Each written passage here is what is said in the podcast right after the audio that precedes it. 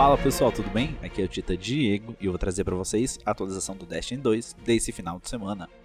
Trago presentes dos nove. Como de costume, começando com o Shur, ele tá aqui na zona morta europeia. E de exótica pra gente hoje, o Shur trouxe algo bem nada a ver. Ele trouxe a Desertor da Rainha, né, o fuzil de fusão linear, já falei algumas vezes aqui no drop. Não gaste seus fragmentos agora, espere pela próxima arma. Já para os caçadores, o Shur trouxe uma bota bem interessante, que é a Calças da Sorte. É uma calça exótica que melhora muito o seu desempenho com canhões de mão. Então aí, se você sentiu o nerf da última palavra, dá uma chance para essa bota exótica que faz ela voltar à sua glória. Tá vindo com status até bem decente, não tem com foco muito em nada, mas ali um 15 de recuperação, que dá para dar uma balanceada colocando um mod, tá? Um totalzinho de 64. Para os titãs, o Shur trouxe um crânio insuperável, tá vindo com um total de 61, mas tem ali um intelecto de 19, uma mobilidade de 19. Se colocando um mod ali no força, faz ele um capacete bem ok. Lembrando que com esse capacete aqui, quando você mata algum inimigo com um soco carregado, o seu soco recarrega 100% instantaneamente. E para os arcanos, o Shur trouxe o fogo cromático, tá vindo com aqui um status bem baixo, 59, sem foco em nada. E ele tem um perk exótico até bem inútil, assim, basicamente quando faz uma, uma baixa cinética, ele faz uma explosão elemental de acordo com a sua subclasse. Nunca vi ninguém usar para nada. Quanto às armas lendárias, o Shur veio de novo com alguns automáticos, uns fuzis de pulso bem nada a ver. A código de duelo, uma bazuca ali que tá vindo com coldre automático, pode ser uma boa opção. Mas a maior recomendação aqui fica para CQC12 do sétimo Serafim. Ela tá vindo com mira, tiro rápido e saque rápido, excelente para PVP. E ela é uma armação leve, então você se desloca mais rápido enquanto tá com ela equipada.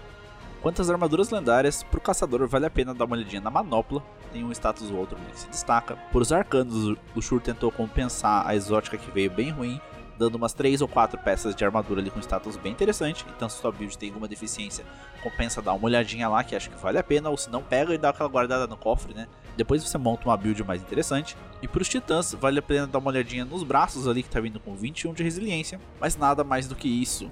E assim como o primeiro Shur dessa temporada, esse está vindo com dois sets de armadura, tá?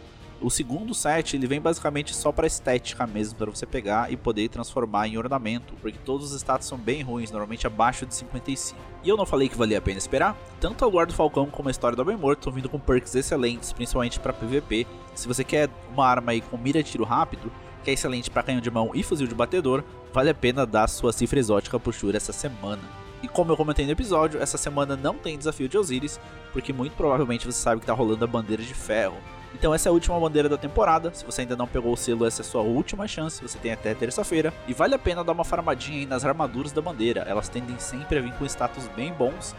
E se você completar o ranking ali mais de uma vez, você consegue pegar o emblema da bandeira de ferro, que só pega resetando o ranking ali quase duas vezes, além do ornamento e mais algumas coisinhas.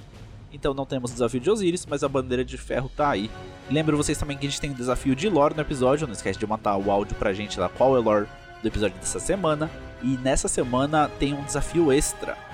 Se você conseguir decifrar alguns códigos que estão lá nos comentários dos vídeos do Nubons, tem o link na descrição desse episódio.